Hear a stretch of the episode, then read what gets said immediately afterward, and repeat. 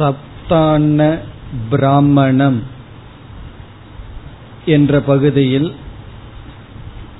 ஏழு அன்னங்கள் என்பது ஏழு விதமான போக்கியம் அனுபவிக்கப்படுகின்ற பொருள்கள். இந்த உலகத்தை ஏழாக பிரிக்கப்பட்டுள்ளது. அல்லது நாம் இந்த உலகத்தை பார்க்கின்றோம். அதில் ஏழு பொருள்களை நமக்கு விஷயமாக மாற்றுகின்றோம். ஏழு விதமான விஷயங்கள் ஜீவனால் அனுபவிக்கப்படுகின்றது. அதை அனுபவிக்கின்ற ஜீவன் போக்தா. இதற்கு முந்தைய பகுதியில் ஜீவன் போக்கியம் என்று கூறப்பட்டது. போக்கியமாக அனுபவிக்கப்படுபவன் சம்சாரியான ஜீவன். இப்பொழுது அனுபவிப்பவன் சம்சாரியாக இருக்கின்ற ஜீவன்.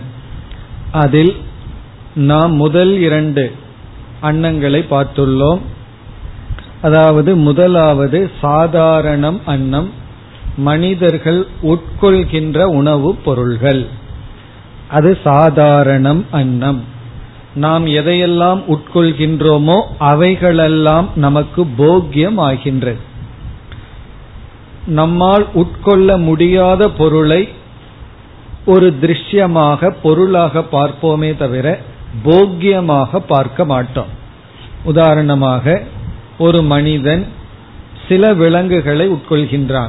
சில விலங்குகளை உட்கொள்வதில்லை. இப்ப மனிதன் வந்து ஒரு எலியை பார்த்தால் இது உணவுப் பொருள்னு பார்க்க மாட்டான்.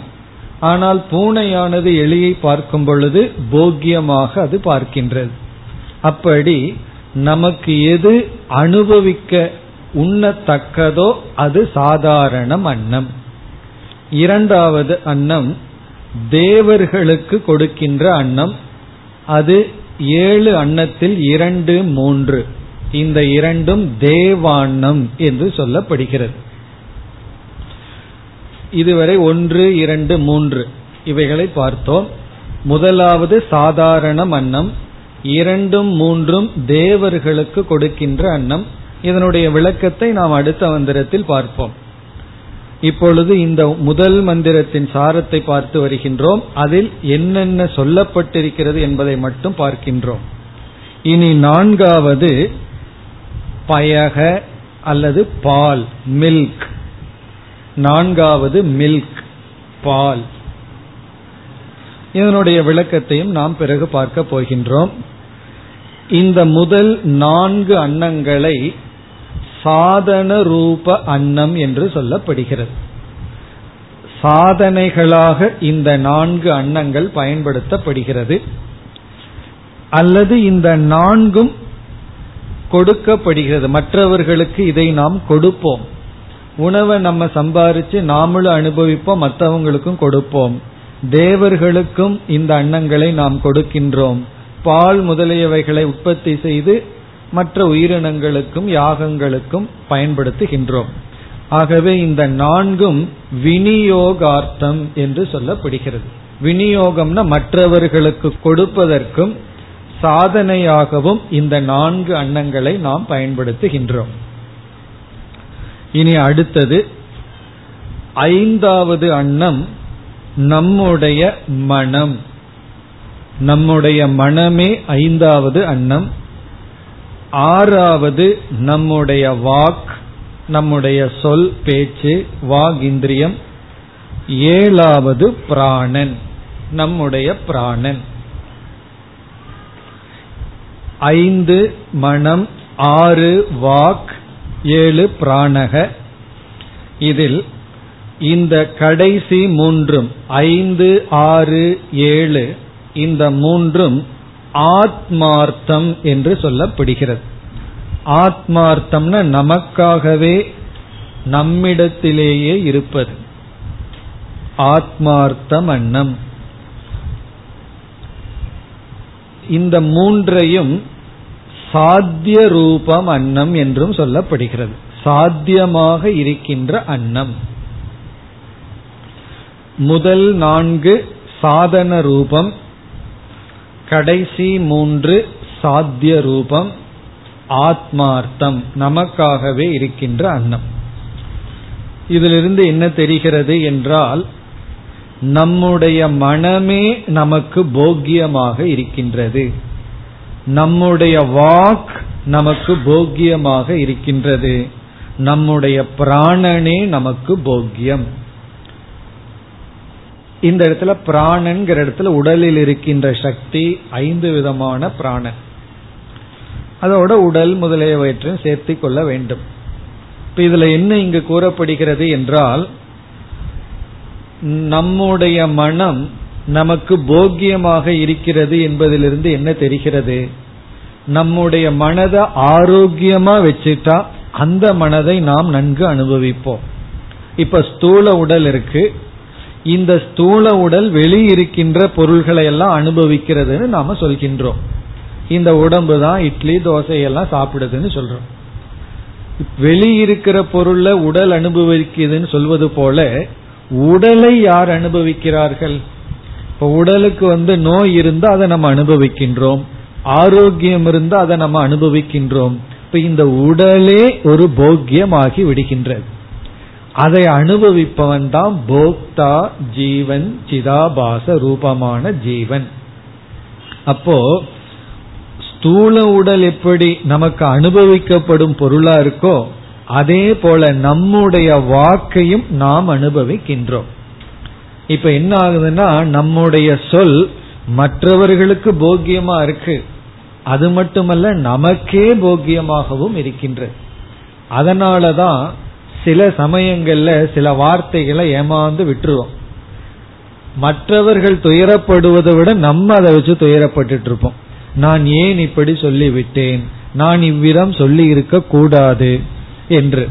அல்லது சில சமயங்கள்ல ஏதோ தப்பி தவறி ஒழுக்கமா பேசிடுவோம். அதனால நமக்கு பெருமை கிடைச்சிரு நான் இப்படி சொன்னேன். நான் இந்த மாதிரி பேசினேன் அப்படின்னு சொல்லுவோம். அதே போல நம்முடைய மனதை நாம் அனுபவிக்கின்றோம். நல்ல எண்ணங்கள் வரும் பொழுது சாத்விகமாக இருக்கும் பொழுது அமைதியாக இருக்கும் பொழுது அந்த மனம் அனுபவிக்கப்படுகின்றது. இவ்விதம் ஏழு விதமான அன்னங்கள் இந்த முதல் அத்தியாயத்தில் ஐந்தாவது செக்ஷன்ல முதல் மந்திரத்தினுடைய சாரம். அப்பப்ப நம்ம ஞாபகப்படுத்திக்கணும்ல எங்க இருக்கோம்னு. ஐந்தாவது செக்ஷன்ல முதல் மந்திரத்தினுடைய சாரம் ஏழு அன்னங்களை அறிமுகப்படுத்துதல். இதனுடைய விளக்கத்தை அடுத்த இரண்டு மந்திரங்களில் பார்க்க போகின்றோம். இப்ப இந்த ஏழு அன்னங்களில் நான்கு மூன்று என்று பிரிக்கின்றோம். முதல் நான்கு சாதன ரூபம் கடைசி மூன்று சாத்திய ரூபம். முதல் நான்கு விநியோகம் மற்றவர்களுக்கு கொடுக்கின்றோம். கடைசி மூண மற்றவங்களுக்கு கொடுக்க முடியாது. நம்ம மனசுல நம்ம கிட்ட தான் இருக்கும். மற்றவர்கள் அனுபவித்தாலும் அதை விநியோகம் செய்ய முடியாது. நம்மிடத்திலேயே இருக்கின்ற நம்முடைய உடல் உபாதிகள். இதுதான் ஏழு விதமான அன்னம் என்று முதல் மந்திரம் அறிமுகப்படுத்தப்படுகிறது.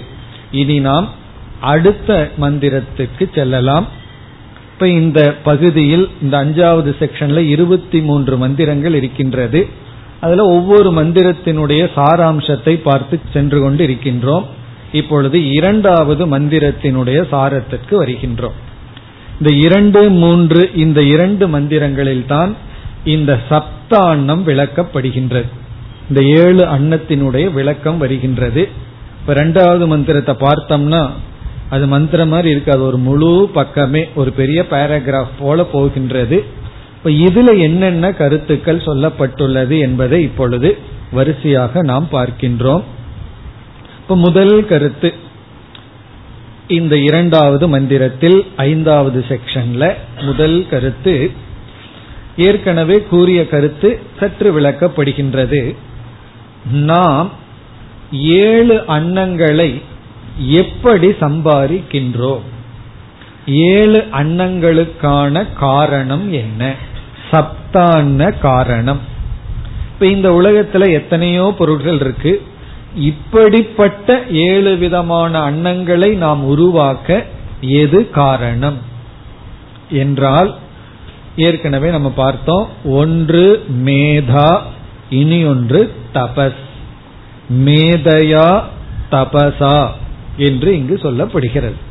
மேதா என்றால் உபாசனை தபம் என்றால் இங்கு கர்மம்.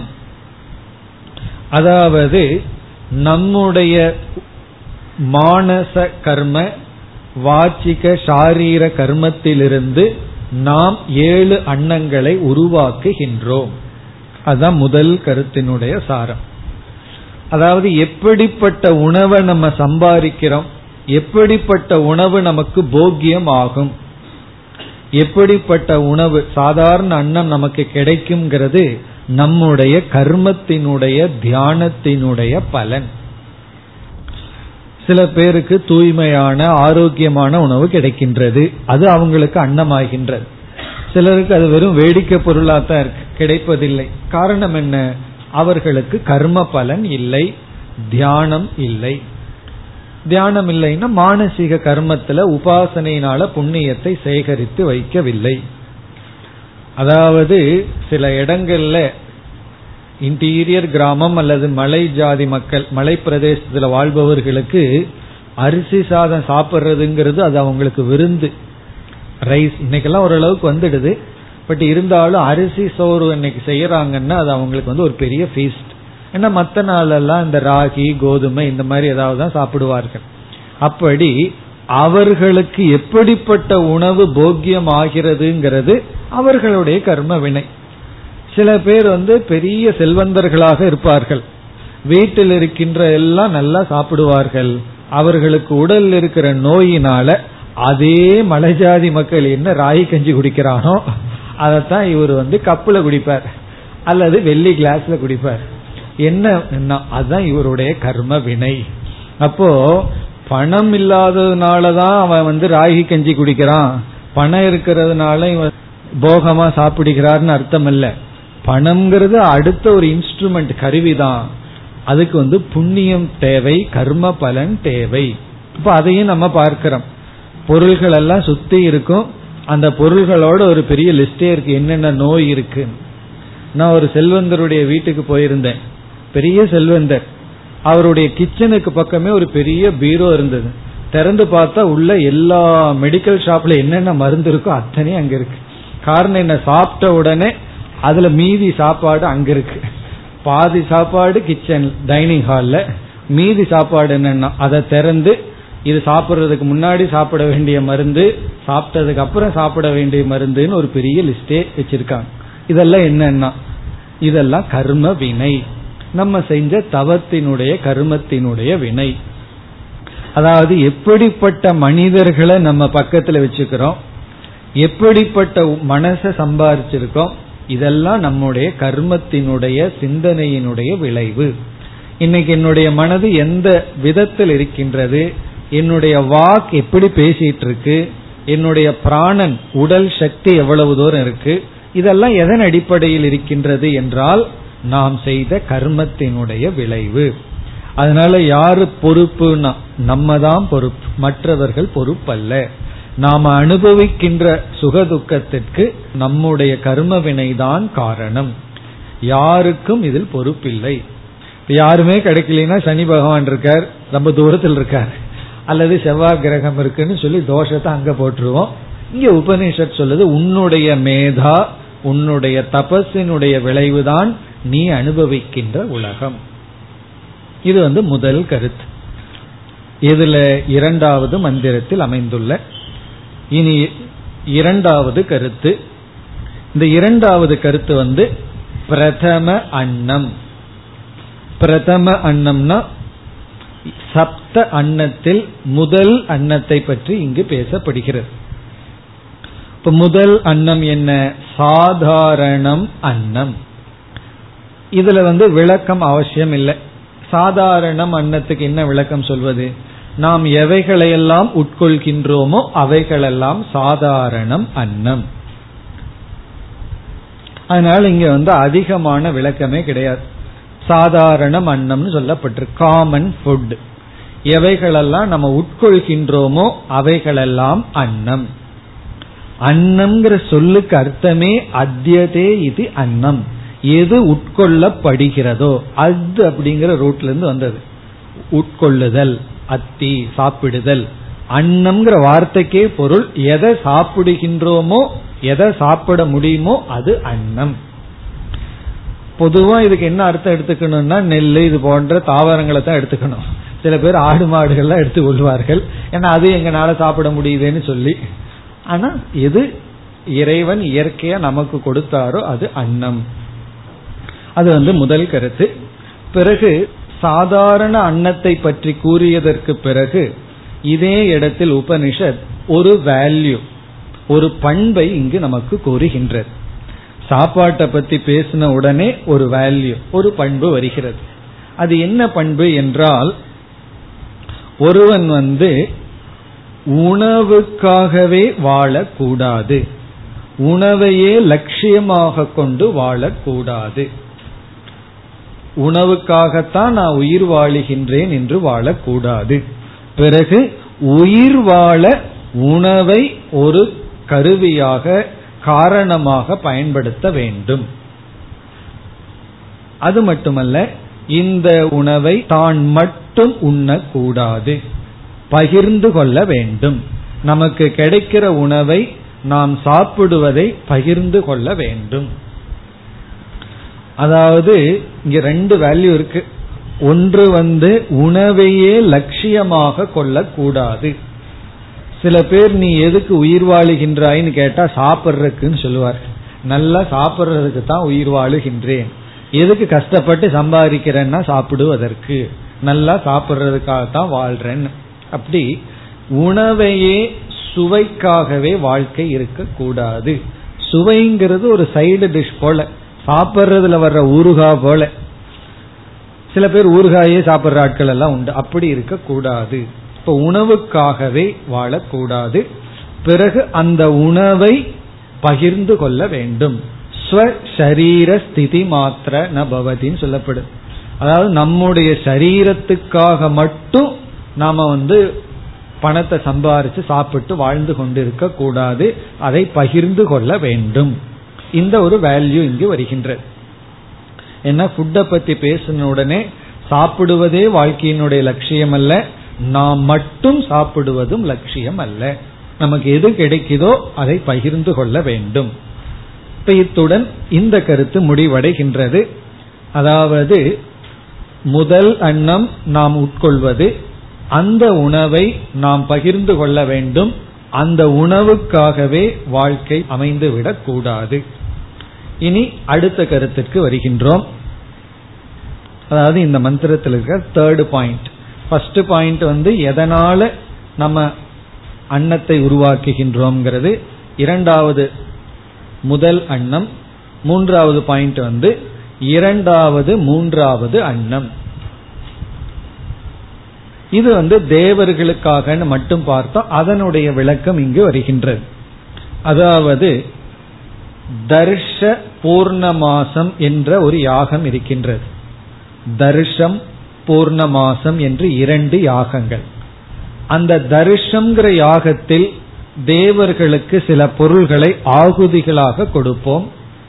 பூர்ணமாசம் என்ற இரண்டாவது யாகத்தில் சில பொருள்களை தேவர்களுக்காக நாம் ஆகுதி செய்கின்றோம் அர்ப்பணம் செய்கின்றோம். அப்படி இந்த தர்ஷம் என்கின்ற யாகத்திலும் பூர்ணமாசம் என்கின்ற யாகத்திலும் இரண்டு விதமான பொருள்களை யாகங்களுக்கு அதாவது தேவர்களுக்கு கொடுக்கின்றோம். அப்படி இரண்டாவது மூன்றாவது அன்னம் தேவர்களுக்கு தர்ஷ பூர்ண மாசத்தில் கொடுக்கப்படுகின்ற ஆகுதிகள். அதுதான் இங்கு சொல்லப்படுகிறது. தர்ஷம் என்ற யாகத்தில் தேவர்களுக்கு கொடுக்கின்ற பொருள்கள் இரண்டாவது அன்னம். பூர்ணமாசம் என்கின்ற யாகத்தில் தேவர்களுக்கு நாம் கொடுக்கின்ற பொருள்கள் வந்து மூன்றாவது அன்னம். இப்ப இதனுடைய தாற்பயம் என்ன என்றால் தேவர்களுக்கு நாம் சில பொருள்களை எல்லாம் கொடுத்து அவர்களிடமிருந்து நாம் பெற்று கொள்கின்றோம் இந்த இடத்துல தேவர்கள்னா இயற்கைன்னு அர்த்தம். இப்ப மழை வர வேண்டும்னு சொன்னா நம்ம என்ன பண்றோம்? பிராக்டிக்கலா மழை தேவைன்னு சொன்னா மரங்கள் எல்லாம் வளர்க்கணும்னு சொல்றோம். இப்ப மரத்தை நம்ம வளர்ப்பதன் மூலமாக இயற்கையிலிருந்து மழையை நாம் பெறுகின்றோம். இப்ப மரத்தை வளர்த்தல் என்பது யாகம் செய்வதற்கு சமம். மழை நமக்கு கிடைத்தல் என்பது தேவர்களுடைய அனுகிரகத்தை அடைதல் என்பதற்கு சமம். அவ்விதம் இப்ப மரத்தை நாம எதற்கு பயன்படுத்துகின்றோம்? ஒரு அன்னமாக பயன்படுத்துகின்றோம். எதற்குனா தேவர்களுக்கு இயற்கைக்கு கொடுப்பதற்கு. என்ன காரணம்? அந்த இயற்கையிலிருந்து நாம் தேவர்களிடமிருந்து நாம் பலனை பெறுவதற்காக. அதே போல சூரியனை நம்ம நமஸ்காரம் பண்றோம். அதனால உடலுக்கு ஆரோக்கியம் கண்ணுக்கு சக்தி வருது. அதே போல சந்திரனை வழிபடுகின்றோம். அப்படி ஒவ்வொரு தேவதைகளுக்கு நாம் சில ஆகுதிகளை கொடுத்து வழிபாடு செய்கின்றோம். அந்த பொருள்கள் தேவர்களுக்கு கொடுக்கின்ற அன்னங்கள். அது எதற்கு என்றால் இதுவும் விநியோகத்திற்காக. நம்ம சும்மா கொடுப்பதில்லை. தேவர்களிடம் கொடுத்து அவர்களிடம் இருந்து அனுகிரகத்தை நாம் அடைகின்றோம். இப்ப தேவர்கள் யார் என்றால் மனிதர்களை காட்டிலும் அதிக சக்தி வாய்ந்த ஜீவர்கள். அவர்கள் வந்து கீழான சக்தியை உடைய ஜீவர்களுக்கு அனுகிரகம் செய்ய முடியும். எல்லாமே ஜீவர்கள் தான் ஆனா நம்மை காட்டிலும் சக்தி அவர்களுக்கு அதிகம். இதை நம்ம பிராக்டிக்கலா புரிஞ்சுக்கணும்னா நம்ம வந்து இன்னைக்கு ஒரு சிட்டியில நகரத்துல வாழ்ந்துட்டு இருக்கோம் இந்த சிட்டிக்குள்ள பவர்ஃபுல் பர்சன் ஒருத்தர் இருக்கார். அதாவது சில அதிகாரி ஒருவர் இருக்கார். அவர் ஐஏஎஸ் ஆபீசர்னே வச்சுக்கோமே. அவருக்கு சில சக்தி இருக்கு பவர் இருக்கு. நம்ம என்ன பண்றோம்? ஏதாவது ஒரு தேவைன்னு சொன்னா அவருக்கு பொருளை கொடுத்து அல்லது அவரிடம் சென்று நம்ம வந்து சில பொருள்களை அல்லது சில சௌகரியங்களை அனுபவிக்கின்றோம். அவரும் ஜீவன் நம்மளும் ஜீவன் தான் ஆனா பவர் உடையவர்களுக்கு மினிஸ்டருக்கோ பிரைம் மினிஸ்டருக்கோ நம்மை விட சக்தி அதிகம். ஒரே ஜீவனாக இருந்த போதிலும். இப்ப அவருக்கு நம்ம ஏதாவது கொடுத்து அவரிடம் இருந்து ஒரு பிரயோஜனத்தை அடைவது போல ஜீவர்கள் மனிதர்கள் தேவர்களுக்கு சில ஆகுதிகளை கொடுத்து அவர்களிடமிருந்து அனுகிரகத்தை அடைகிறார்கள். அதாவது பித்திருக்களை நினைச்சு நாம பித்திருக்களுக்கு சிலது செய்கின்றோம்னா அந்த பித்திருக்கள் நம்முடைய குடும்பத்திற்கும் நமக்கும் அனுகிரகம் செய்வார்கள். இப்படி பித்திருக்களுக்கோ தேவர்களுக்கோ கொடுக்கப்படுகின்ற அன்னத்தை இரண்டு மூன்று என்று இங்கு சொல்லப்படுகிறது. அதான் தேவாய அன்னம் இரண்டாவது அன்னம் மூன்றாவது அன்னம். பலி ரூபமாக ஆகுதி ரூபமாக கொடுத்தல். அதனாலதான் இது வந்து சாதன ரூபம் அன்னம்னு சொல்லப்பட்டுள்ளது. முதல்ல இருந்ததே சாதாரண அன்னம் அதுவும் சாதன ரூபம் அன்னம். அது எப்படி தெரியுதுன்னா அந்த அன்னத்தை சொன்ன உடனே உபனிஷத் ஒரு வேல்யூ சொல்லுச்சே அதுல இருந்து தெரிகிறது. இத சாத்தியமா வைக்கல. சாப்பிட்றதையே லட்சியமாக வச்சிருந்தா சாதாரண அன்னம் வந்து சாத்திய அன்னமா மாறி இருக்கும். அது ஏன் சாதன ரூபம்னு சொன்னா உயிர் வாழ வேண்டும் ஆகவே உணவை நாம் உட்கொள்ள வேண்டும். ஆரோக்கியமாக வாழ வேண்டும் அதற்கு தகுந்தாற்போல் உணவை உட்கொள்ள வேண்டும். ஆகவே வாழ்க்கைக்கு உணவு சாதனம். அந்த வாழ்க்கையினுடைய லட்சியம் வேறு. அதே போல தேவர்களிடமிருந்து அனுகிரகத்தை பெற இரண்டு மூன்று அன்னங்கள் பயன்படுத்தப்படுகின்றது இனி இந்த இரண்டாவது மூன்றாவது அன்னத்தை கூறியதற்கு பிறகு இங்கும் ஒரு வேல்யூ ஒரு பண்பானது கூறப்படுகின்றது. இங்கு கூறப்படுகின்ற வேல்யூ என்னவென்றால் இஷ்டி யாஜுகக நஸ்யாத் அதாவது காமிய கர்மியாக ஆகிவிடாதே. அதுதான் இங்க வேல்யூ இஷ்டி யாஜுகக நஸ்யாத் அப்படின்னு சொல்லப்பட்டுள்ளது. இஷ்டியாஜுகன காமிய கர்மி. ந பவது ந சியாத் நீ வந்து சுயநலத்துக்காக கர்மத்தில் ஈடுபடாதே. வேதத்தினுடைய கர்மகாண்டத்தை உன்னுடைய சுயநலத்திற்கு பயன்படுத்தாதே. அல்லது இகலோக போகத்துக்காக மட்டும் பயன்படுத்தாதே. இப்ப நம்ம தேவர்களிடம் சென்று தேவர்களிடமிருந்து நாம் சில பயனை அடைகின்றோம். தேவர்களிடம் சென்றுனா தேவர்களுக்கு ஆகுதிகளை எல்லாம் கொடுத்து வழிபட்டு அவர்களிடமிருந்து சில பிரயோஜனத்தை அடையிறோம்னா அதை வந்து உன்னுடைய சுயநலத்திற்காகவோ போகத்திற்காகவோ பயன்படுத்தாதே. இப்ப நம்ம வீட்டுல கவர்மெண்ட் ஆபீசர் ஒருவர் இருந்தார்னு வச்சுக்கோமே அவரிடமிருந்து அந்த டிபார்ட்மெண்ட்ல என்னென்ன ஃபேவர் அனுபவிக்க முடியுமோ அதெல்லாம் அனுபவித்து விடுவார்கள். ஒருத்தர் டெலிபோன்ல ஒர்க் பண்ணிட்டு இருந்தா வீட்டில் இருக்கிறவங்களுக்கெல்லாம் அது சம்பந்தமா என்னென்ன ஃபேவர் கிடைக்குமோ அதையெல்லாம் அனுபவித்து விடுவார்கள். காரணம் என்ன? நம்ம ஆள் தான் ஒண்ணு இருக்கேன்னு சொல்லி. அப்படி நம்மைய விட பவர்ஃபுல் பர்சன் ஒருத்தர் நம்ம கிட்ட இருந்தா அந்த சக்தியை உன்னுடைய சுயநலத்திற்கு பயன்படுத்தாதே. அப்படி ஏதாவது தேவர்கள் உன் மீது இரக்கம் காட்டிவிட்டால் அந்த தேவர்களை பயன்படுத்தி நீ ஒரு காமிய கர்மி ஆகி விடாதே இதனுடைய மைய கருத்து என்ன என்றால் கர்ம காண்டத்தை கர்ம யோகமாக பயன்படுத்து. அதான் இதனுடைய சாரம். இப்ப வேதத்தினுடைய கர்ம காண்டத்தை நீ கர்ம யோகமாக்கி விடு அதுல சொல்லி இருக்கின்ற கர்மங்கள் தர்மாம்சங்களை எல்லாம் எடுத்து ஒரு கர்ம யோகியாக இரு காமிய கர்மியாக இருந்து விடாதே. அப்படி இருந்தால் என்னன்னா இகலோக பழத்தை கொஞ்சம் அனுபவிக்கலாம் பரலோக பழத்தை அனுபவிக்கலாம். ஆனால் முக்கியமான லட்சியத்திலிருந்து வீழ்ந்து விடுவோம். பிரேயஸ் கிடைக்குமே தவிர ஸ்ரேயஸ் நமக்கு கிடைக்காது.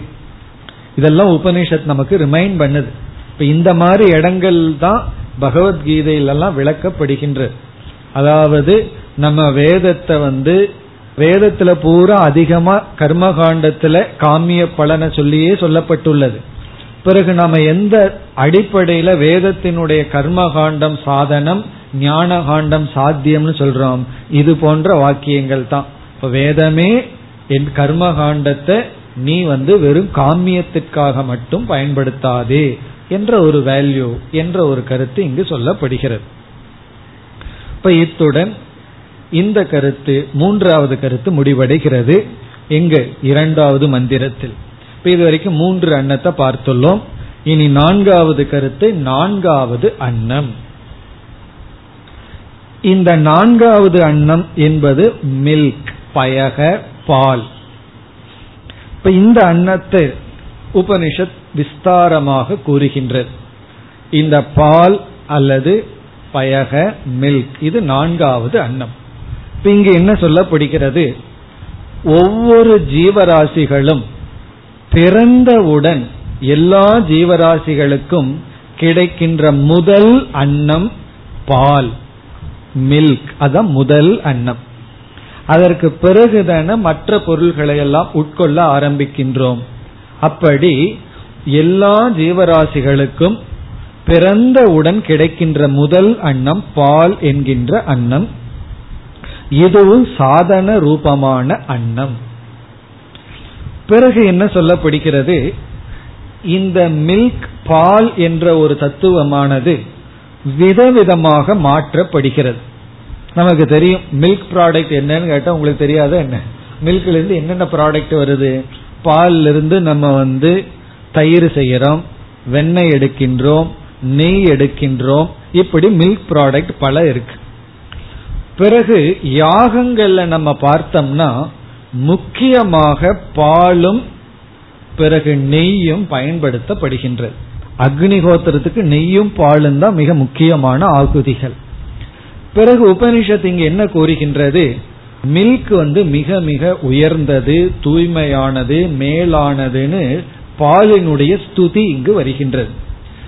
பாலினுடைய புகழ்ச்சி ஏன் வருகிறதுன்னு சொன்னா எல்லா ஜீவராசிகள் அனுபவிக்கின்ற முதல் உணவு பால் தேவர்களுக்கெல்லாம் ஆகுதி கொடுக்கும் பொழுது முக்கியமான ஆகுதியாக இருப்பது பாலும் அதிலிருந்து உருவான நெய் போன்ற திரவியங்களும்.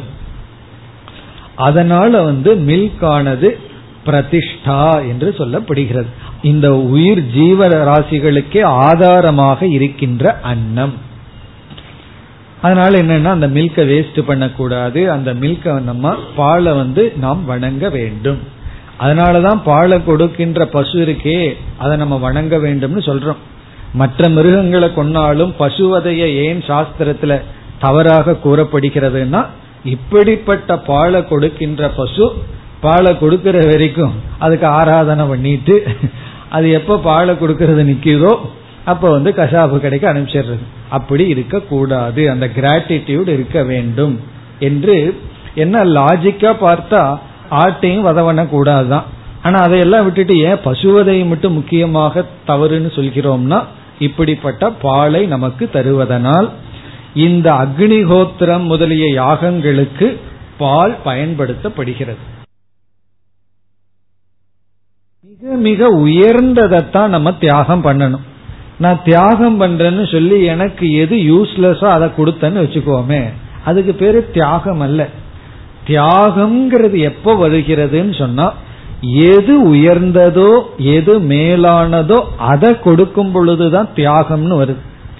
நமக்கு வந்து ஒரு பொருளை மற்றவங்களுக்கு கொடுக்கும் பொழுது அந்த சென்ஸ் ஆஃப் லாஸ உணரணும். ஒரு பிரயோஜனமானது என்னை விட்டு போகுதுன்னு உணர்ந்தா தான் அது உண்மையிலேயே தியாகம். நம்ம இடத்துல அது அந்த உணர்வு வரவில்லைன்னு சொன்னா அது தியாகமே அல்ல. அதுக்கு ஒரு உதாரணம் சொல்வார்கள் கிராமத்துல ரொம்ப வசதியான ஒருவர் இருக்கார். பிறகு அந்த வசதியானவருக்கு கீழே வேலை செஞ்சிட்டு இருக்கார் ஒருவர். இப்ப வந்து அந்த ஏழையா இருக்கிறவர் பெரியவரை பார்க்க வர்றார். அவர் வரும்பொழுது அவர் அவர் பயிர் செய்து அவர் வச்சிருந்த ஏதாவது ஒரு காய் உள்ளதுக்குள்ளே சீப்பான காயின்னு வச்சுக்கோமே. ஒரு கத்திரிக்காயோ ஒரு சின்ன பூசணிக்காயோ ஏதோ ஒரு காய். அதை கொண்டு வந்து இவர் கொடுப்பாராம். பண்ணையார பார்க்கும்போது. அதாவது செல்வந்தரை பார்க்க அவருக்கு இவர் கொடுத்து தான் சாப்பிடணுங்கிறது இல்ல. வெறும் கையோட பெரியவங்களை பார்க்க போக கூடாது ஏதாவது கொடுக்கணும்ட்டு அவர் கொண்டு போய் கொடுப்பாராம். இப்போ மிக மிக சீப்பான ஒரு வெஜிடபிள் அவர் கொடுக்கிறார். ஆனா அவருக்கு அதுல சென்ஸ் ஆஃப் லாஸ் இருக்கு. ஏன்னா அதுல அவர் ஏதோ ஒரு இழப்பு இருக்கு. அவர் தோட்டத்துல விளைஞ்ச ஒரு ரெண்டு வாழைப்பழத்தை கொடுத்தாலுமே அது அவருக்கு அது பெரியது. இவர் என்ன பண்ணணும்னா அவங்கிட்ட இருந்து வாங்கிக்கிட்டு அதே போல ரெண்டு வாழைப்பழத்தை திருப்பி கொடுக்க கூடாது. இவர் ஒரு பத்து படி அரிசி கொடுக்கணும் அல்லது ரெண்டு லிட்டர் பால் கொடுக்கணும். அப்பதான் இவருக்கு அது லாஸ ஃபீல் பண்ணுவார். அப்போ செல்வந்தருக்கு அவன் என்ன கொடுக்கறானோ அதே போல இந்த கல்யாணத்துல முய் வைக்கிறதுன்னு சொல்லுவாங்க. நீ என்ன கொடுத்தையோ அதைத்தான் நான் திருப்பி கொடுப்பேன்னு இல்லாம நீ ஏழையா இருந்தா இந்த கிராமத்துல இதுவும் நடக்கும். ஒரு பெரிய வீட்டு கல்யாணத்துக்கு ஏழை வந்து பத்து ரூபா கொடுப்பான். அதே வீட்டு சிறிய வீட்டு கல்யாணத்துக்கு பெரியவர் வந்தா நீ பத்து ரூபா கொடுத்தனு கொடுக்க கூடாது அவரு ஆயிரமோ நூறோ கொடுக்கணும். அப்பதான் டேலி ஆகுது. அதுதான் ரியல் டேலிங்கிறது அந்த பத்துக்கு பத்து டேலி கிடையாது.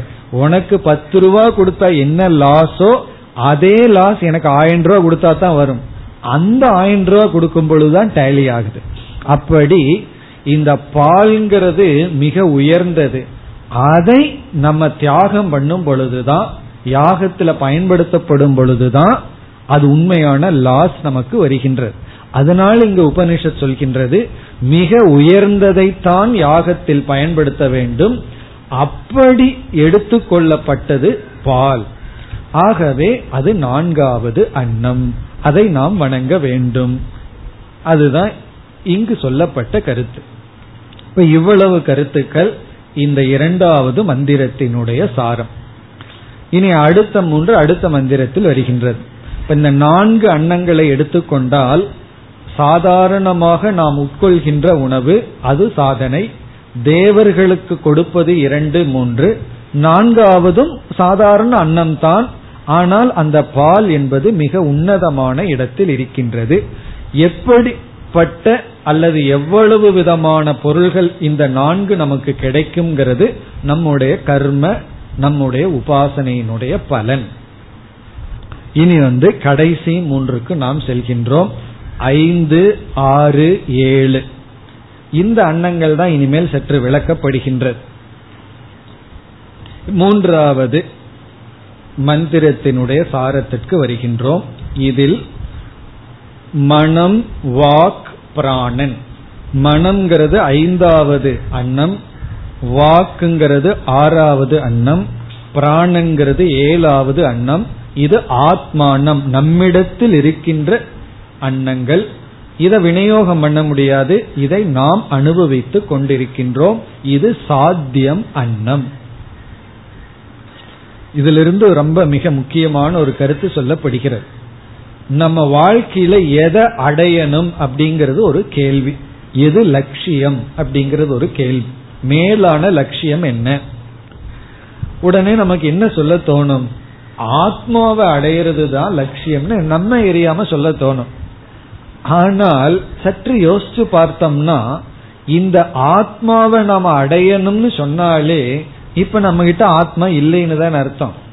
இதை அடையணும்னு சொன்னா நம்ம இடத்துல இல்லாத அடையணும். ஆனா ஆத்மா தான் எல்லா இடத்துலயும் எங்கு நிறைஞ்சிருக்கே. அப்ப எப்படி ஆத்மாவை அடைதல் என்ற கேள்வி வரும் பொழுது அந்த ஆத்மாவை வந்து அடைய வேண்டும்னு நம்ம சொன்னாலும் கூட அது அறிவினால் அடையப்படுகின்ற பொருள். ஏற்கனவே இருக்கு ஆனா எங்கிட்ட இருக்கிற மாதிரி தெரியலையே நான் இழந்துட்டனேன்னு சொன்னா இருக்கிறத இழப்பது அறியாமையினாலதான் முடியும். இப்ப திடீர்னு லைட் ஆஃப் எல்லாம் ஆயிடுதுன்னு வச்சுக்கோமே உங்களை எல்லாம் நான் இழந்தாச்சு. காரணம் என்ன? உங்களை எல்லாம் எனக்கு தெரியவில்லைன்னு சொன்னா ஏன் தெரியவில்லை? எப்படி இழந்துள்ளேன்? அறியாமையினால் இழந்துள்ளேன். அறியவில்லை பார்க்கப்படவில்லை. இதிலிருந்து என்ன தெரிகின்றது என்றால் நாம் ஆத்மாவை அடைதல்ங்கிறது ஆத்மாவை பற்றிய அறிவை அடைதல். அந்த அறிவை எங்கு அடைதல்? ஐந்தாவது அண்ணம் மனக. நம்முடைய மனதில் அந்த அறிவை அடைதல். அந்த மனதில் அறிவை அடையணும்னு சொன்னா அந்த மனதில் அறிவை அடைவதற்கு நமக்கு என்ன தேவை? சப்த பிரமாணம் தேவை. குரு கிட்ட போய் மௌனமா இருந்தோம்னு வச்சுக்குவோமே. குருவுக்கு நல்லது அது வேற பிரச்சனை.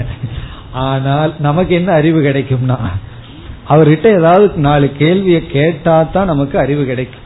அவர் இடத்துல போய் பேசாம வந்துட்டு அவரும் பேசாம இருப்பார். அப்போ இந்த வாக்கு இருக்கே அதன் மூலமாகத்தான் அறிவை நாம் அடைய முடியும். மௌன விரதம் எல்லாம் ஞானத்தை அடைஞ்சதற்கு பிறகு அல்லது வீட்டுல போய் வச்சுக்கணும் குரு கிட்ட போய் மௌன விரதம் இருக்குன்னா அது இருக்கக்கூடாது. அங்க போய் நம்ம என்ன பண்ணணும்னா கேள்விகளை கேட்க வேண்டும். சப்த பிரமாணத்தை பயன்படுத்த வேண்டும். மௌனவரத்துல சொல்லுவார்கள். சிஷ்யன் வந்து மௌனவரதம் இருக்கான். குருவுக்கு அவருக்கு தெரியலையா? சிஷ்யங்கிட்ட போய் ஏதாவது பேசிட்டா குரு வந்து பேசிடுறார். தெரியாம தெரிஞ்சா பேச மாட்டார். அவன் மௌன விரதத்தில் இருக்கான். நம்ம எதுக்கு டிஸ்டர்ப் பண்ணணும்? தெரியாம பேசிட்டா சாஸ்திரத்துல என்ன சொல்லப்பட்டிருக்கு? சிஷ்யன் பேசிடணுமா? காரணம் என்ன? குரு கிட்ட அதை பின்பற்ற கூடாதான் இதெல்லாம் எதற்கு சொல்லப்படுதுன்னா வாயை திறந்து நம்ம பேசி அறிவை அடைய வேண்டும். ஆகவே வாக் ஆறாவது அன்னம். அந்த வாக்கு நல்லா இருக்கணும். குருவையே குழப்புற மாதிரி ஒரு கேள்வி கேட்டோம்னு வச்சுக்கோமே. அப்புறம் எப்படி இருக்கும்? அப்போ அது சிரமமாயிரும் நீங்க என்ன கேக்குறீங்க? என்ன வேணும்னு தெரியணும் அல்லவா? அதுக்கு வந்து வாக் சாதுரியமாக இருக்க வேண்டும். சில பேர் ரெண்டு மாடி ஏறி வருவார்கள். வந்து ஒரு பத்து நிமிஷமாக பேச ஆரம்பிக்கிறதுக்கே. காரணம் என்னன்னா பிராண சக்தி இல்லை.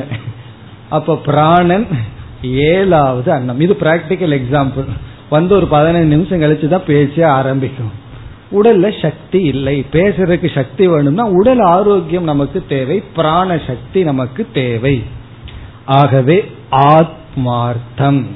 ஆத்மார்த்தம்னா இந்த மூன்று நல்லா இருந்தா முதல் பலன் அடைகிறது யாருன்னா நம்ம தான் நமக்கு தான் பலன் கிடைக்கின்றது.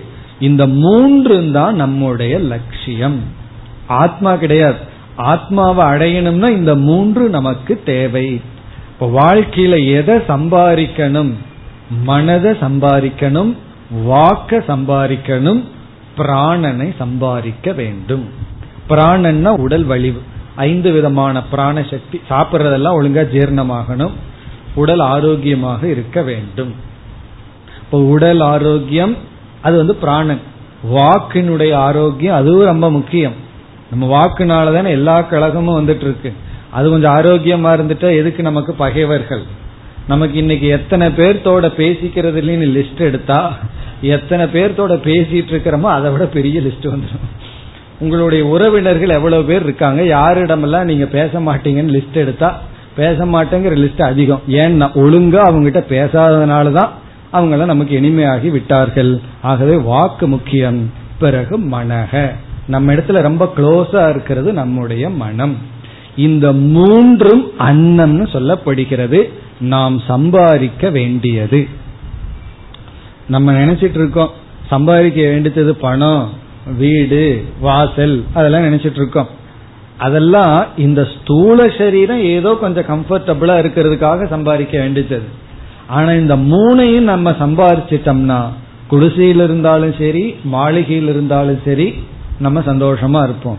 இந்த மூணை தவிர மீதியெல்லாம் சம்பாதிச்சிட்டோம் அப்படின்னா ஏர் கண்டிஷன் ரூம்ல வேர்வையோட உட்கார்ந்துட்டு இருப்போம். காரணம் என்னன்னா இந்த மூன்றும் தான் நம்ம சம்பாதிக்க வேண்டியது. அதை எப்படி சம்பாதிக்க முடியும்? தபசா மேதையா. நமக்கு எப்படிப்பட்ட மனம் எப்படிப்பட்ட வாக் எப்படிப்பட்ட உடல் சரீர ஆரோக்கியம் கிடைச்சிருக்குங்கிறது நாம் செய்த கர்ம வினை நாம் செய்த உபாசனை நாம் செய்த கர்மம். அதுதான் இங்கு சொல்லப்படுகிறது. அப்படி சொல்லும் பொழுது நம்ம முதல்ல என்ன புரிஞ்சுக்கணும்? வாக் மன பிராணகங்கிறது நாம ரொம்ப க்ளோஸா அனுபவிக்கின்ற போக்கிய வஸ்து. அதுக்கப்புறம் தான் மற்றதை அனுபவிக்கின்றோம். அதை விட இனி ஒன்று மற்றதை எப்படி அனுபவிக்கிறோம்ங்கிறது இதனுடைய அடிப்படையில தான் இருக்கு. வெளியிருக்கிற பொருள்கள் மனதுக்குள்ள வந்து மனம் எப்படி அடையப்பட்டுள்ளதோ அதன் அடிப்படையில பொருள்படுத்தப்பட்டு நம்ம அனுபவிக்கின்றோம். ஆகவே வெளியிருக்கிற போக்கிய வஸ்துக்களை நாம அனுபவிக்கின்ற விதம் இருக்கே. சுகமா அனுபவிக்கிறோமா துக்கமா அனுபவிக்கிறோமாங்கிறது பிடிப்பட்ட இந்த மூன்றையும் அடைந்துள்ளோங்கிற விஷயத்துல விதத்துல இருக்கு. இப்ப நம்ம ஒரு வீட்டுக்கு போறோம். நமக்கு விரும்பாத பொருளை சாப்பாடா சாப்பிட்றதுக்கு கொடுத்துள்ளார்கள். வெளிய போகிய பொருள் ஒரு மாதிரியா இருக்கும். ஆனா மனம் வாக் பிராணன் எப்படி இருக்கோ அதன் அடிப்படையில் அந்த அனுபவம் நமக்கு அமையும். ஏற்றுக்கொள்ற மனதுடன் அதை எடுத்துட்டோம்னா அது துக்கமான அனுபவம் அல்ல. ஏற்றுக்கொள்ளாத மனதுடன் அதை அனுபவிக்கும் பொழுது துக்கம் ஆகின்றது ஆகவே நம்முடைய வாழ்க்கையின் லட்சியம் மனதை அடைதல் வாக்கை அடைதல் பிராணனை அடைதல். மனதை அடைதல்னா மனமுமே ஏற்கனவே என்கிட்ட இருக்கே. ஆத்மா என்கிட்ட இருக்கிறது போல மனசையும் ஏற்கனவே அடைஞ்சிருக்கிறனேன்னு கேட்டா இதெல்லாம் எலிமெண்டரி கொஸ்டின் நீங்க கேட்க மாட்டீங்கன்னு இந்த கேள்வி எனக்கு வரல. அப்படி கேட்டால் மனம் இருக்கு நல்ல மனதை அடைதல். சாத்விகமான மனதை அடைதல். நமக்கு மகிழ்ச்சியை கொடுக்கின்ற மனதை அடைதல். மகிழ்ச்சியை கொடுக்கின்ற வாக்கை அடைதல். அதெல்லாம் வர போகுது இனிமேல் நம்ம பார்க்க போறோம். உபாசனையினுடைய பலனால எப்படிப்பட்ட இந்த மூனை நம்ம அடைய போறோம்னு இதே பகுதியில நாம் பிறகு பார்க்க போகின்றோம். அப்படி சாத்விகமான அல்லது நமக்கு நண்பனாக இருக்கின்ற பகவான் கீதையில சொன்னது போல நமக்கு நண்பனாக இருக்கின்ற மனதை வாக்கை சரீர ஆரோக்கியத்தை பிராண சக்தியை அடைதல். அதுதான் கடைசி மூன்று அன்னம். இனி நம்ம இந்த மந்திரத்தில் என்னென்ன கருத்துக்கள் சொல்லப்பட்டிருக்கிறதுன்னு பார்ப்போம். முதல் கருத்து மனதினுடைய லட்சணம் மனதினுடைய இலக்கணம். இரண்டாவது கருத்து மனதிற்கான பிரமாணம். மனம் இருக்குங்கிறது என்ன பிரமாணத்தின் மூலமாக அறியப்படுகிறது. மனம் இருக்குன்னு எப்படி தெரிந்து கொள்வது? இந்த ரெண்டு முதலில் வருகின்றது. முதல் கருத்து வந்து மனதினுடைய லட்சணம் அதாவது இந்த மூன்றையும் அறிமுகப்படுத்திட்டு மனம் வாக் பிராணக என்று அறிமுகப்படுத்திட்டு மனதுக்கான லட்சணம் வருகின்றது. மனதினுடைய லட்சணம் என்ன? இப்ப இந்த இடத்துல நமக்கு குழப்பங்கள் எல்லாம் இருக்கும். சாதாரணமா என்ன நினைப்போம்? எண்ணங்கள் தான் மனம் அப்படின்னு நம்ம வந்து நினைப்பதற்கு வாய்க்கு இருக்கு. Mind is equal to thoughts எண்ணங்கள் தான் மனம்னு நம்ம நினைப்போம். அப்ப எண்ணங்கள் எல்லாம் இல்லைன்னா மனம் இல்லை. தாட்ஸே இல்லாத போது மனம் இல்லை அப்படின்னு நம்ம நினைப்போம். இப்போ வாட் இஸ் மைண்ட் அப்படின்னா மைண்டுங்கிறது தாட் ஃபுல்லோ இப்படி நம்ம சாதாரணமா நினைக்கிறதுக்கு வாய்ப்பு இருக்கு. அது தவறு. வெறும் எண்ணங்களினுடைய ஓட்டங்களோ எண்ணங்கள் மட்டும் மனம் அல்ல. பிறகு மனம்னா என்ன என்றால் எப்படி ஸ்தூல சரீரத்தை ஒரு டேஞ்சபிள் பாடி ஒரு சரீரம்னு சொல்றோம். சரீரம்னு சொன்னாவே அது ஒரு விதமான இயற்கைக்கு உட்பட்ட ஒரு பொருள் ஒரு திரவியம் சாலிட் ஒரு ஆப்ஜெக்ட் அதே போல மனம்ங்கிறது ஒரு சூக்மமான திரவியம். அது வெறும் ஓட்டம் அல்ல எண்ணங்களினுடைய ஓட்டம் மட்டும் மனம் அல்ல மனம்ங்கிறது எ சாலிட் சாலிடுன்னு சொல்ல முடியாது. ஆனா எ சப்ஸ்டன்ஸ் எ திரவியம் சூக்மமான ஒரு பொருள். அப்படிப்பட்ட சூக்மமான திரவியத்திலிருந்து உற்பத்தி ஆவதுதான் எண்ணம். விருத்தி விருத்தின்னு சொல்லப்படுகிறது. எண்ணங்கள் அப்படிங்கிறது மனதிலிருந்து அந்த கரணத்திலிருந்து சூக்ம சரீரத்திலிருந்து உற்பத்தி ஆகின்ற ஒன்று. அப்போ இப்ப நமக்கு எண்ணங்கள் ஓடிக்கொண்டு இருக்கின்றது.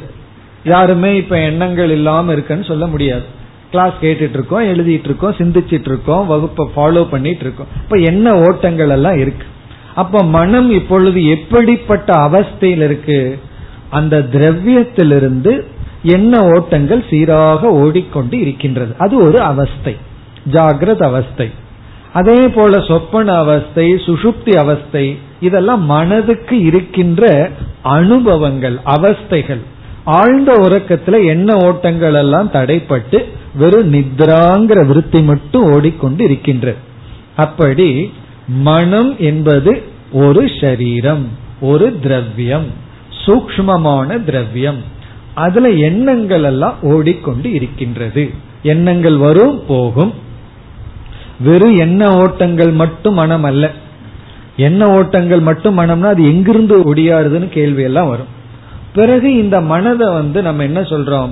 இப்போ ஒரு அனுபவம் நமக்கு ஏற்பட்டு விட்டா அந்த அனுபவங்கள் எங்கேயோ பதிகின்றதல்லவா சம்ஸ்காரங்கள் எல்லாம் பதிகின்றதல்லவா அது ஸ்தானம். அப்ப சம்ஸ்கார ஸ்தானம் நம்முடைய வாசனைகளுக்கான இடம். இதத்தான் நம்ம சித்தம்னு சொல்கின்றோம்.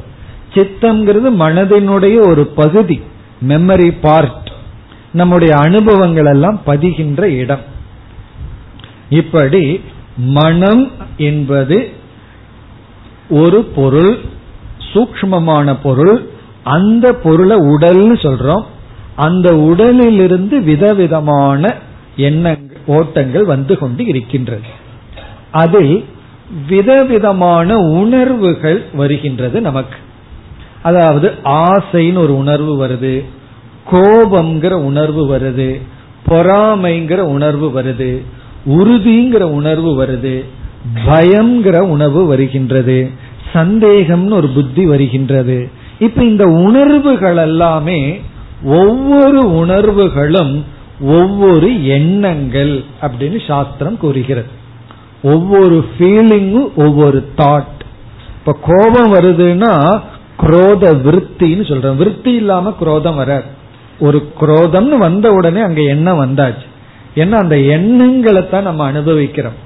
ஆகவே மனம் என்பது உணர்வு மயமானது உணர்வு மயமாக இருக்கின்றது.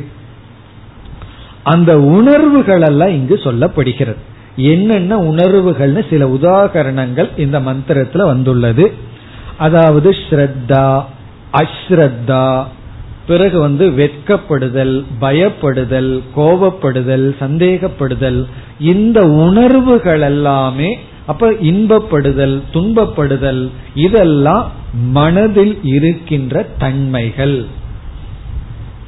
இப்ப இந்த வாக்கியம் வந்து ரொம்ப முக்கியமான வாக்கியமாக எடுத்துக்கொள்ளப்படுகிறது அதாவது இந்த மந்திரம். காரணம் என்னன்னா இந்த மந்திரத்துல தான் இப்படிப்பட்ட உணர்வுகளெல்லாம் ஆத்மாவினுடைய குணம் அல்ல மனதினுடைய குணம் என்பதற்கு பிரமாணம். அதாவது கோபப்படு சுகப்படுதல் துக்கப்படுதல் பயப்படுதல் சம்ஸ்காரங்கள் இதெல்லாம் ஆத்மாவுக்கு இல்ல மனதிற்கு தான்கிறதுக்கு உபனிஷத்துல நமக்கு கிடைக்கிற பிரமாண பகுதி இது. அதனால இந்த மந்திரம் அடிக்கடி சங்கரால் மற்றவர்களால் கொடுக்கப்படுகின்ற மேற்கோள் காட்டுகின்ற மந்திரம் இது.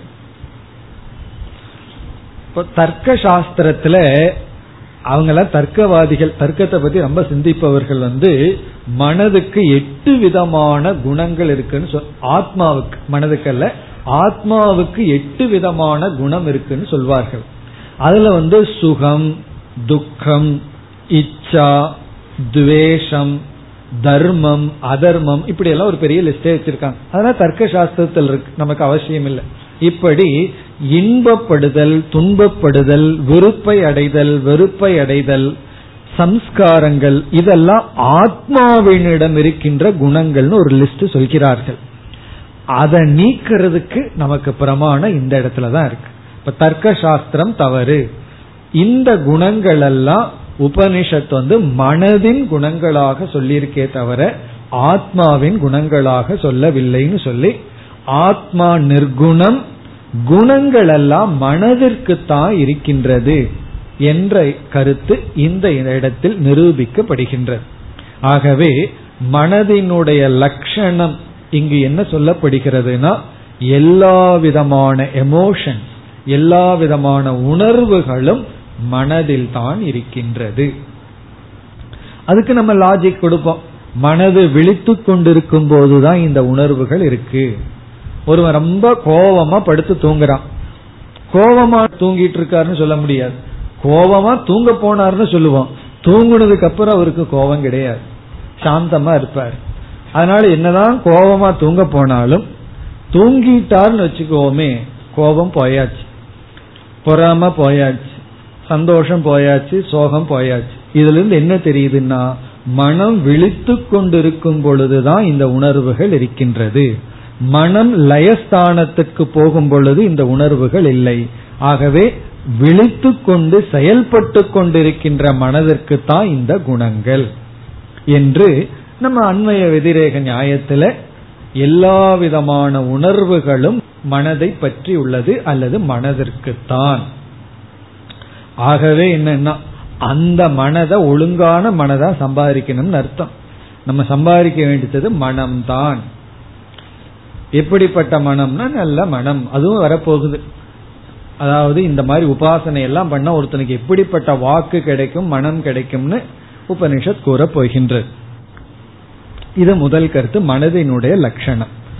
அதாவது சில உதாரணத்துக்கு சில உணர்வுகளை எல்லாம் இங்க உபனிஷத் கூறி பயம் போன்ற உணர்வுகளை எல்லாம் கூறி எல்லாம் மன ஏவ இதெல்லாம் மனதை சார்ந்தது. இனி அடுத்த கருத்து மனதிற்கு பிரமாணம். அடுத்த கேள்வி இப்படி எல்லாம் சொன்ன உடனே திடீர்னு ஒரு கேள்வி கேட்டுருவார் ஒருவர். என்னன்னா இந்த மனசுன்னு ஒண்ணு இருக்கா இருந்தா காட்டுங்களே. மனசுன்னு ஒண்ணு இருந்தா தானே அதுக்கு என்ன பிரமாணம்? இப்போ உங்களுக்கு ஸ்தூல சரீரம் இருக்கான்னு ஒருத்தர் கேட்டா கண்ணை திறந்து பாரு இதுதான் ஸ்தூல சரீரம்னு காட்டிடலாம். பிரத்யக்ஷ பிரமாணத்துல காட்டிடலாம். மனம் இருக்கா அததான் காட்ட முடியலையே. மனம்னு ஒண்ணு இருக்குதுங்கிறதுக்கு என்ன பிரமாணம்? இதுக்கு பல விதத்துல பிரமாணம் சொல்லலாம். ஒன்னு வந்து நீ எதனால இப்படி கேட்கறையோ அதுதான் அதனாலதான் மனம் இருக்குன்னு அர்த்தம். சாட்சி பிரத்யக்ஷம்னு சொல்லலாம். அதாவது உனக்கே செல்ஃப் எவிடென்ட் மனசுன்னு நமக்கு ஒண்ணு இருக்கு. அதுல சந்தேகமே இல்லை. பொதுவா இந்த கேள்வியே வராது. இந்த கேள்விக்கு சான்ஸே கிடையாது. இப்படி ஒரு சந்தேகமே நமக்கு வந்தது கிடையாது. இப்படி ஒரு சந்தேகம் இருக்குன்னா இப்படி எல்லாம் சந்தேகப்படலாமான்னு சந்தேகம் வருமே தவிர ஆனா இந்த சந்தேகமே நமக்கு ஏன் வர்றது இல்லைன்னா வெரி எவிடென்ட் மனசுன்னு நமக்கு இருக்கு. மற்றவங்களுக்கு இருக்குங்கிறது எவிடென்ட் ஆனாலும் சாஸ்திரம் தர்க்க ரீதியாக நமக்கு விளக்குகின்றது. என்ன பிரமாணம்னா அர்த்தாபத்தி பிரமாணம்னு சொல்லப்படுகிறது. அர்த்தாபத்தின்னு ஒரு பிரமாணம் இருக்கு. அது உதாரணம் சொன்னா உடனே உங்களுக்கு ஞாபகம் வந்துடும் என்ன உதாரணம்? மழை பெய்யறது தான் இப்ப அதான் கொஞ்சம் கொஞ்சம் பெஞ்சிட்டு இருக்கு மெட்ராஸ்ல. காலையில எந்திரிச்சு பாக்குறோம் கரெக்டா நைட் ஏதோ மழை பெஞ்சிருக்கு. வாசல் எல்லாம் நனைஞ்சிருக்கு அப்ப என்ன முடிவு பண்றோம்?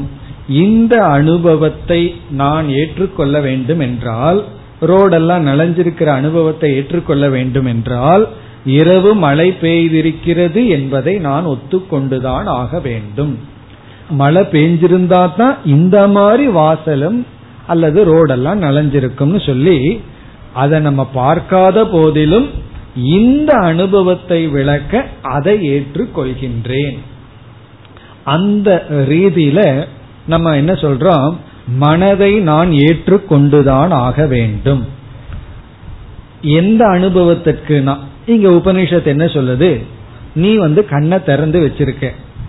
மனசு எங்கேயோ போயிடுது. அப்ப வந்து கண்ணு பார்க்கவில்லை. காத அது பகவான் திறந்தே வச்சிருக்காரு மூடக்கூடாதுன்னு சொல்லி. காது திறந்துதான் இருக்கு. ஆனா மனசு எங்கேயோ போயிடுது நம்ம கேட்கவில்லை. அப்போ கண் என்கின்ற இந்திரியம் திறந்திருந்த போதிலும் அறிவு வரவில்லை. அதற்கு காரணம் என்ன என்றால் மனம் அங்கு இல்லை என்பதை ஏற்றுக்கொண்டுதான் ஆக வேண்டும்.